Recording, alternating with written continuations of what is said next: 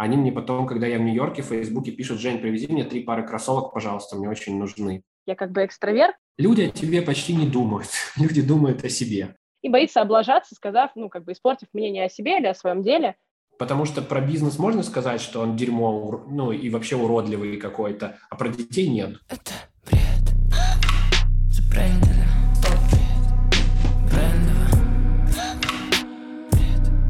Да это какой-то бред. Привет! Это седьмой выпуск подкаста «Брендим» от digital-агентства «Бред». И это последний выпуск в этом году. Через пару дней уже наступит 31 декабря, которого мы все так долго ждали. И я уверена, что у многих из вас в бумажках для сжигания и запивания шампанским будет написано что-то про новый уровень профессионализма, экспертности, или про новый уровень бизнеса, или про новые знакомства. И именно поэтому сегодняшней темой для разговора станет нетворкинг. Но не надо выключать этот выпуск. Все говорят это слово постоянно. Оно звучит во всех лонгридах, подкастах, ютубах, везде-везде. Но давайте сегодня попробуем без скепсиса посмотреть на сам термин и разобраться, что под ним на самом деле скрывается, что имеется в виду и как оно работает. По своей сути, нетворкинг — это связи между людьми. Ну, это вы и так знаете. Вот только применять их тоже нужно уметь. Нельзя просто написать человеку с фразой «Привет, хочу узнать всю подноготную твоих бизнес-процессов. Не хочешь выпить кофе?» Если вы думаете, что я шучу или придумываю абстрактный пример, то нет. Недавно я действительно получила такое сообщение формата «Привет, расскажи, пожалуйста, про внутрики вашего агентства, потому что я хочу открывать свое». Я не говорю, что не хочу делиться информацией или что я жадная или мне жалко. Но давайте быть честными, сообщение можно было составить несколько иначе. Во-первых, когда вы пишете более или менее незнакомому человеку с какой-то просьбой, вы должны понимать, что можете предложить взамен. Ну, например, можно было бы написать «Привет, меня зовут так-то, так-то, я три года работаю маркетологом в B2C-сегменте, подписана на твой Инстаграм, и мне очень интересно следить за твоей жизнью и за твоим агентством. Не хочешь встретиться офлайн за чашкой кофе или в зуме, как тебе удобнее, и обменяться опытом? Согласитесь, на такое сообщение намного больше хочется ответить. Ну, то есть смысл в том, что все мы люди. Большинству из нас нравится, когда хвалят то, что мы делаем. Большинству из нас, соглашаясь на какое-то предложение, нужно знать, что это даст лично нам. Говорю большинству, потому что, конечно, есть случаи, которые выпадают из общего правила. Но я не психолог, а мы не влезем в выпуск, если начнем разбирать все ситуации. Нетворкинг на самом деле это вообще не про то, чтобы просто от кого-то что-то получить. В голове должно быть искреннее желание узнать другого человека, что ему интересно, чем он вдохновляется, чем он живет. Если вы хотите получить сжатую информацию по теме, лучше купите курс на скиллбоксе или еще где-нибудь. А человек может и хочет поделиться с вами личным опытом. А взамен, давайте закавычим это слово взамен, услышать о вашем опыте, о ваших кейсах или о чем-то еще полезном, классном или захватывающем из вашей жизни. Окей, с фундаментом разобрались. Теперь про страхи и неуверенности, которые всегда неизменно следуют за словом нетворкинг. В прошлом выпуске мы с Антоном Масловым уже говорили про психотерапию и ее важность, но я скажу еще раз. Нет ничего полезнее психотерапии. Ну, или на крайний случай саморефлексии, для того, чтобы справиться со своими страхами и неуверенностями перед знакомствами с новыми людьми. Я вот уже не один месяц разбираюсь, почему мне иногда страшно ляпнуть что-то не то, страшно не показать свою экспертность или испортить первое впечатление при знакомстве. У меня куча тараканов, которые часто мешают мне нетворкаться, но я хотя бы спокойна, потому что планомерно с ними разбираюсь. А на самом деле люди чаще всего открытые. Их не нужно бояться. Топ-менеджеры компаний, руководители, стартаперы, фаундеры чего-то — это все обычные люди. Иногда так не кажется, но просто стоит знать, что пропасти между вами никакой нет. Ну и в качестве еще одного совета, который помогает лично мне чуть меньше переживать перед встречей с классным, проактивным, успешным в своей сфере человеком, скажу вот что. Представьте самое худшее, что может произойти, когда вы напишете кому-то со своим предложением. Ну, вам откажут. Ладно, могут еще в принципе вообще не прочитать и не ответить. Но разве это страшно? Если человек не хочет обменяться с вами опытом, есть еще сотни и сотни людей, кто хочет. А опыт получения отказов вообще еще и полезный. Вот такой закон жизни. Вообще, тема нетворкинга идет красной нитью почти через все мои выпуски этого сезона. Очень я люблю историю про нетворкинг Эльнара Петрова из нашего третьего выпуска про выход из операционки. Там чаепитие, журналистика, первые клиенты. У каждого история про знакомство и обмен опытом с людьми своя она всегда разная, и это очень классно, потому что можно потом ее рассказывать. И сегодня, чтобы рассказать свою историю про нетворкинг, а также поговорить про корысть, бизнес-тиндеры, хейт и мероприятия для нетворкинга, со мной Евгений Давыдов, сооснователь коммуникационного агентства Setters, Setters Education, Буду Jobs и Refill Me. Жень, привет! Хочется спросить, насколько сейчас для тебя нетворкинг важен, насколько ты все еще соглашаешься приходить на записи, часто, не часто, и что тебе это лично дает? Для меня нетворкинг – это такой э, buzzword, который сейчас есть, который абсолютно все используют, э, вставляют его везде, где только можно. Но скорее правильнее это охарактеризовать выстраиванием взаимоотношений с достаточно большим количеством людей, где ты относишься ко всем не просто как к какому-то источнику определенного ресурса, будь то финансовый ресурс, будь то ресурс профессиональный или еще какой-то, а как, знаешь, такую новую классную точку для обмена. Ну, то есть это все-таки про то, что когда ты выстраиваешь вот э, свой круг общения, когда ты выстраиваешь людей, ну, вот как-то внутри своей головы, с кем там будет тебе приятно общаться, кто твои единомышленники, с кем было бы круто познакомиться – надо всегда еще думать про ту пользу, которую ты можешь им принести, и идти последовательно.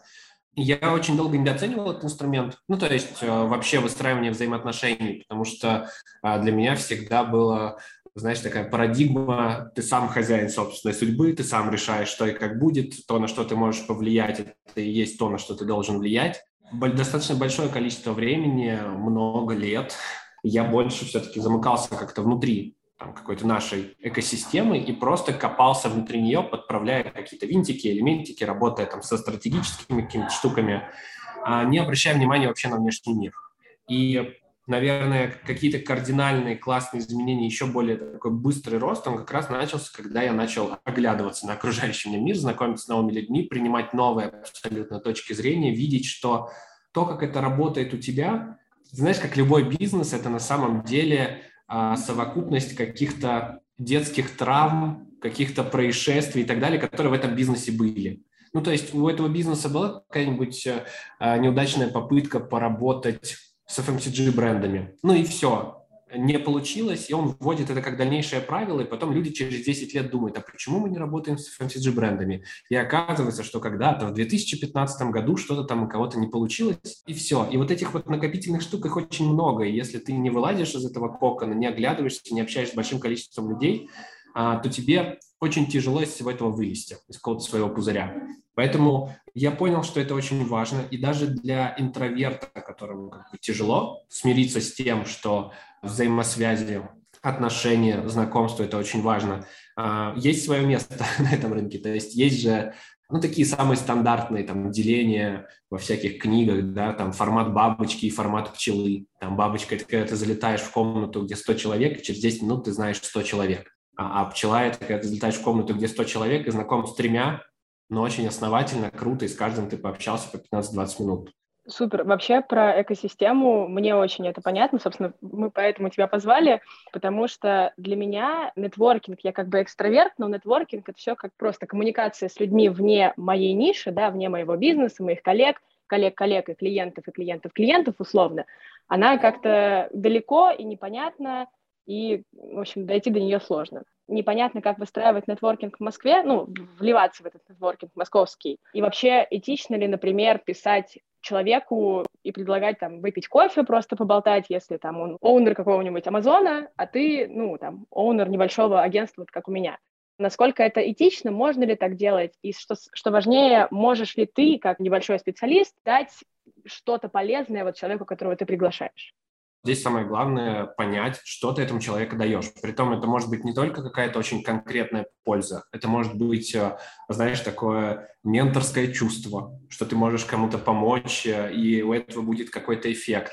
Я как раз тот пример, который без какого-то предварительного и начального нетворкинга, знаешь, что у меня там есть каких-то пять ключевых персон, которых я знаю, которые мне знакомят со всеми. Ну, то есть я приехал в Петербург, вот где-то рассказывал в каком-то интервью, у всех всегда есть друзья в Петербурге, а у меня была только Саша, вот моя девушка. Все, у меня не было ни одного друга в Питере, и уж тем более в Москве. И вот этой там стандартная история, что там куча родственников где-нибудь в Москве, в Питере, их тоже не было. Поэтому мой весь нетворкинг, он абсолютно с нуля выстраивался ну, вот, на протяжении там 5-6 лет последних. Это очень классное умение, это очень важный скилл научиться правильно писать людям.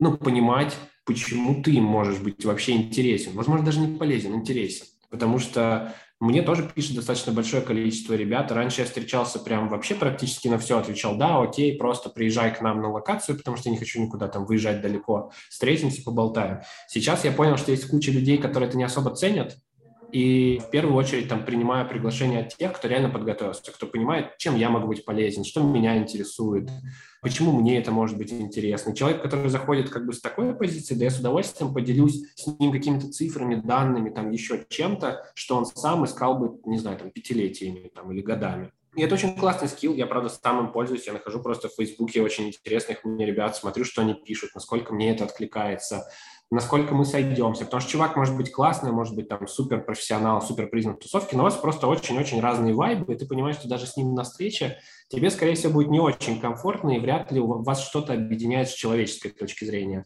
Вот на таких я стараюсь не выходить. То есть даже когда я пишу очень классным ребятам, я стараюсь понимать, что у нас похожая позиция в каких-то общечеловеческих, этических и так далее вопросах.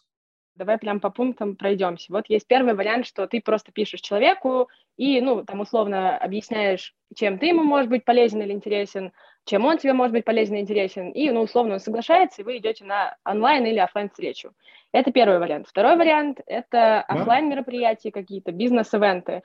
Насколько это работает, насколько на них нужно ходить. Большие бизнес-эвенты, бесплатные бизнес-эвенты, платные. Насколько это помогает, тебе помогало, и участвовал ли ты в них вот условно 5-6 лет назад? Сильно зависит от твоих вообще целей. То есть я, например, на массовые мероприятия, ну, типа конференции на тысячи человек, я обычно не хожу. То есть я хожу больше на какие-то камерные штуки, там встречи на 50, 70, 100 человек, когда какое-нибудь там конкретное издание или какой-нибудь конкретный человек собирает что-то на определенную тему. Я понимаю, что это супер интересно, резонирует мне, что там будут интересные люди, и там не будет этого ощущения гонки, знаешь, как вот было, блин, я не знаю, может, это где-то и сейчас есть, когда просто все меряются, кто сколько визиток раздал. Но это прям сюр, это бред, и это точно не то, что надо. Лучше познакомиться с одним-двумя людьми, ну, это мое, опять-таки, мнение, мне так комфортнее, потому что я сам такой человек. Познакомиться с небольшим количеством людей, но, правда, э, глубоко заинтересоваться их историей, узнать их, записать к себе там в чертоге разума, и вот когда придет тот самый момент, когда ты можешь что-то для него сделать полезное, или ты понимаешь, что он может как-то помочь, вспомнить и обратиться к нему. Плюс э, вот тоже, наверное, такая важная штука, что не надо стесняться к людям обращаться с адекватными просьбами. Ну, я не говорю про неадекватные, просто там есть люди, например, которых я видел один раз в 2015 году, они мне потом, когда я в Нью-Йорке, в Фейсбуке пишут, Жень, привези мне три пары кроссовок, пожалуйста, мне очень нужны. Ну, то есть, как бы забей свой чемодан. И, и это неадекватная просьба, потому что я этого человека видел один раз на какой-то конфе, и вообще хз кто это. Но если это правда какой-то, ну, очень адекватная, понятная помощь, которую мне там не очень сложно сделать, но я знаю, что я помогу человеку, ну, супер, там, кого-то с кем-то познакомить, что-то подсказать. Надо понимать, что люди сами получают от этого удовольствие. Ну, то есть, если ты кому-то помогаешь, у тебя тоже есть какое-то чувство удовлетворения, ты думаешь, блин, круто, я помог каким-то ребятам. И таких людей достаточно много, и не надо этого стесняться.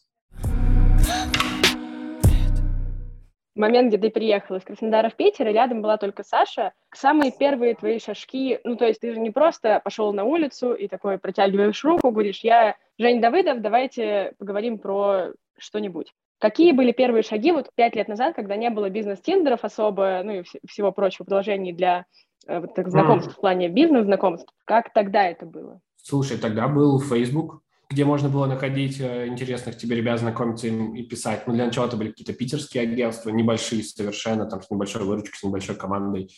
это, правда, был очень постепенный процесс, то есть ты знакомишься с одним, знакомишься с другим, потом у них есть какая-то ассоциация, оказывается, где они собираются, ты там общаешься, например, там, с ее основателем, просто думаешь, вступать тебе, не вступать. Ну, питерских ассоциациях мы ни в каких не состоим. Потом кто-то тебе, не знаю, там пишет в Инстаграм, потому что ты тоже делаешь классное дело, говорит, давай встретимся, ты знакомишься с ним.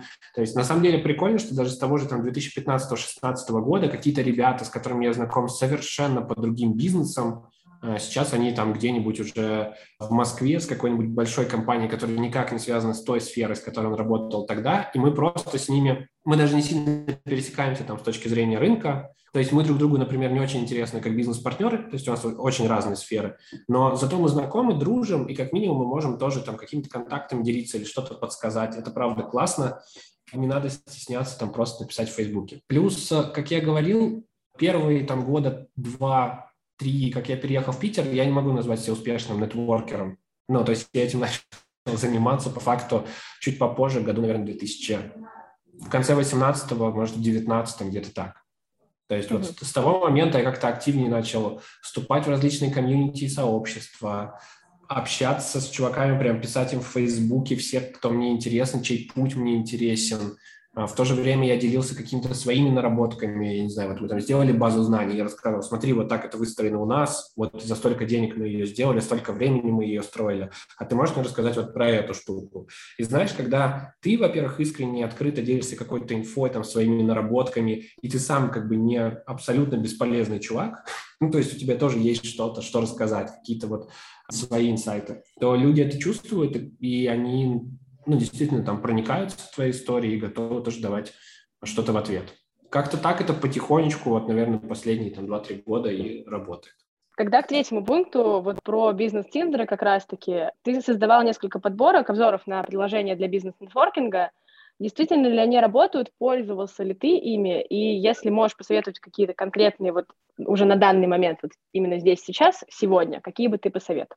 Не сказать, что это очень эффективная штука. Я вообще не считаю, что взаимоотношения надо очень сильно превращать в математику, там, типа, связаться с вот этим раз в три недели, а этому напомнить о себе. Главное правило – это просто проявлять к людям внимание и давать им понимание, что они значимы. Все. Ну, как бы это в любых взаимоотношениях в жизни с коллегами, с сотрудниками. Это не всегда про какие-то, не знаю, огромные цветы, торты и так далее. Это просто про знаки внимания, чтобы человек понимал, что кто-то о нем думает. Есть какие-то люди, которым, я не знаю, там близок по духу, и этому человеку приятно сделать этому человеку приятно. Сейчас нет никаких программ абсолютно. У меня есть мой Facebook, где я в целом веду какую-то свою более бизнесовую коммуникацию есть Инстаграм, где я просто пощу всякую, типа, всякую историю, которая у меня происходит. А, и есть Телеграм, где я вот где-то на такой, ну, то, тоже больше, наверное, бизнесовую штуку. Все. То есть а, каких-то отдельных там программ или, знаешь, а, табличка «Все друзья Женя» с их должностями, ну, вот такого нет когда, ну, я, по крайней мере, сталкиваюсь с тем, что чем большее количество людей обо мне узнает, да, чем более медийным ты становишься, тем многие начинают тебя воспринимать как такую отстраненная личность, он где-то там, а, как бы, а я где-то здесь, вот с обычными людьми, ну, кажется так. И, соответственно, начинается хейт, начинается, ну, какая-то там из зависти, например, или еще из чего-то. В Москве сплетни распространяются быстро, ну, условно, это не репутация, да, это именно вот то, что говорят люди. Мешает ли это нетворкингу в плане, вот как бы ты пытаешься познакомиться с человеком, а он уже что-то как бы о тебе слышал и не готов, например, делать свои собственные суждения. Сталкивался ли ты с таким? Как говорил Данила Багров, что когда с тобой правда, с тобой сила, вот и все. И у тебя нет, правда, никаких э, проблем недосказанности, недоговоренности, знаешь, что ты не делал как бы ничего ужасного, ничего плохого, ты спокойно спишь по ночам, поэтому ты абсолютно спокойно всем пишешь, и у тебя нет никаких там дополнительных вопросов, а точно ли он мне ответит, а как он ко мне относится. Ну, мне кажется, что вот эта вот история сломаться под первой критикой – это очень частая участь предпринимателей, особенно перфекционистов, особенно тех, кто, ну, каждый… Знаешь, вот, э, наверное, предприниматель – это такой очень беззащитный родитель, Потому что про бизнес можно сказать, что он дерьмо, ну и вообще уродливый какой-то, а про детей нет. Ну, как бы есть норма в обществе, а про бизнес можно. И как бы вот никто предпринимателей от этой штуки не защищает, и они в этом плане очень ранимые, потому что отношение к бизнесу, ну, у предпринимателя, для которого это очень важная часть жизни, оно практически такое же. То есть это правда его детище, которое он там пестует, обожает, всегда о нем думает 24 на 7. Все равно, мне кажется, у психологами очень частый запрос у предпринимателя – это сепарировать себя немножко от бизнеса, и тогда тебе намного проще вообще будет все воспринимать, все там слухи, сплетни, какие-то там неправильные мнения и так далее. И как только ты в этом плане все внутри себя проработал и абсолютно спокойно относишься к любой э, непонятной информации, тебе намного будет проще жить и развиваться. И надо признать, что в любом случае, чем больше ты делаешь, тем больше у тебя появляется, ну, не хейтеров, а людей, которые как бы не принимают там твои методы работы или то, что ты делаешь, это окей. Всегда есть очень разные взгляды, это надо помнить. Когда ты вливаешься в нетворкинг, и когда ты, ну, только начинаешь вот это дело, если ты работаешь даже с психотерапевтом, у тебя могут быть всякие страхи и сомнения. Такое сплошь и рядом, когда человек кому-то пишет, идет на какую-то важную встречу и боится облажаться, сказав, ну, как бы испортив мнение о себе или о своем деле. Как с этим бороться? Насколько вообще реально люди, когда к ним приходят на такие встречи, складывают свое мнение? Слушай, да с этим не надо бороться. Всегда будут люди, которые там умнее тебя, лучше тебя, больше тебя разбираются в какой-то конкретной сфере. Но это не значит, что они лучше, это значит, что они свое время потратили на немножечко другую историю, и они в ней более экспертны. Поэтому к этому надо очень спокойно относиться и не думать, что у нас есть вот, знаешь, очень-очень-очень сильное ощущение собственной значимости у всех. Оно понятное, оно очень легко объясняется психологически и так далее. Но глобально, если так копнуть вглубь, люди о тебе почти не думают. Люди думают о себе. А люди думают о том, как он выглядит на встрече и так далее. И на всех остальных у него там две доли секунды просто, чтобы повесить ярлык, просто чтобы упростить себе жизнь, и все. Поэтому думать об этом постоянно, заморачиваться, что подумают другие люди. Ну, я думаю, надо стараться как с этим бороться. Надо всегда помнить, что людей вокруг там ну, около 7 миллиардов. Этого достаточно, чтобы каждую секунду общаться там с новым человеком, а, и все равно они не заканчиваются. Ну, пока. Я, я не знаю, что там дальше нас ждет, но пока это так. А, людей очень много, сфер очень много, у всех очень разные подходы. И на самом деле то, там, насколько человек прошарен в одной сфере, абсолютно не отображает то, насколько он в целом образован или умен, или насколько у него развит интеллект. И когда ты понимаешь, что каждый живет, как он хочет, каждый думает, как он хочет, то тебе становится намного, намного проще знакомиться с э, новыми людьми. Плюс э, есть огромное количество людей, которые внутри супер уверены, что они супер умные, ну, просто потому что они ничего не транслируют в мир, они ничего не производят, так называемые там критики или эксперты, да, которые как бы вот очень много читают, но не знают, как это выглядит на практике. Э, и это их самый частый такой наверное, порог, да, накинуть на человека ярлык, что он туповат и несет какую-то там непонятную штуку, он не эксперт, я не буду с ним общаться.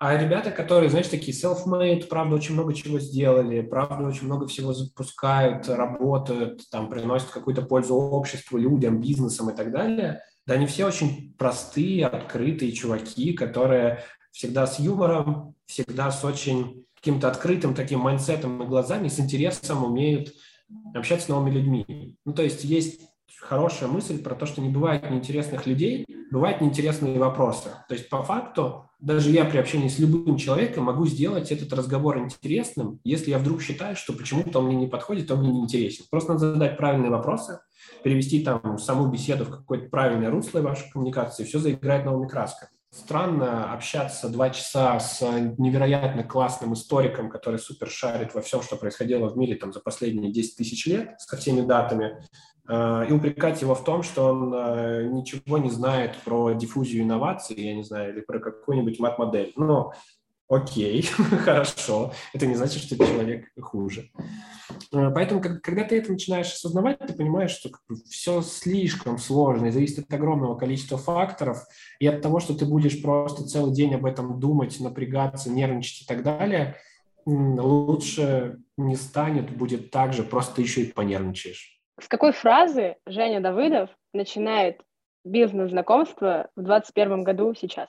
Да, я, я человек культурный, поэтому стараюсь вначале здороваться. А вот в этом, наверное, фишка, что у меня нет одной фразы. Ну, то есть это очень зависит от того человека, с которым я встречаюсь, вижусь. То есть это может быть какая-то фраза, которая касается его сферы, что-то, что произошло недавно, чтобы человеку было интересно со мной общаться, и он сразу понял, что я тоже в курсе, все окей, мы свои. Ну, либо просто классный, приятный комплиментик. Нетворкинг – один из путей расширения собственных взглядов на мир и на рынок.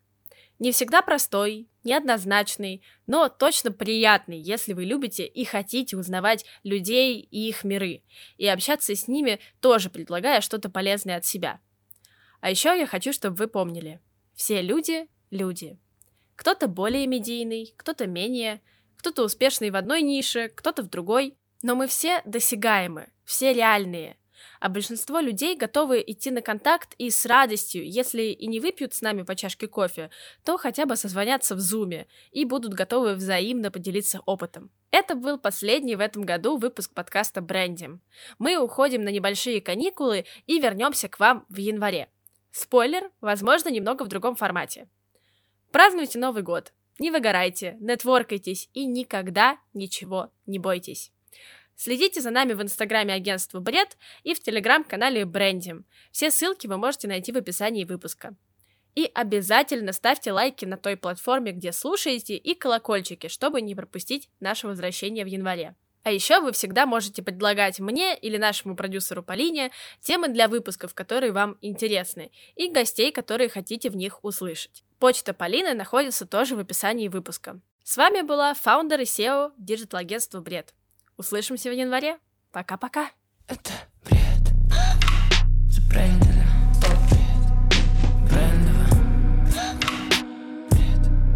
Да это какой-то бред.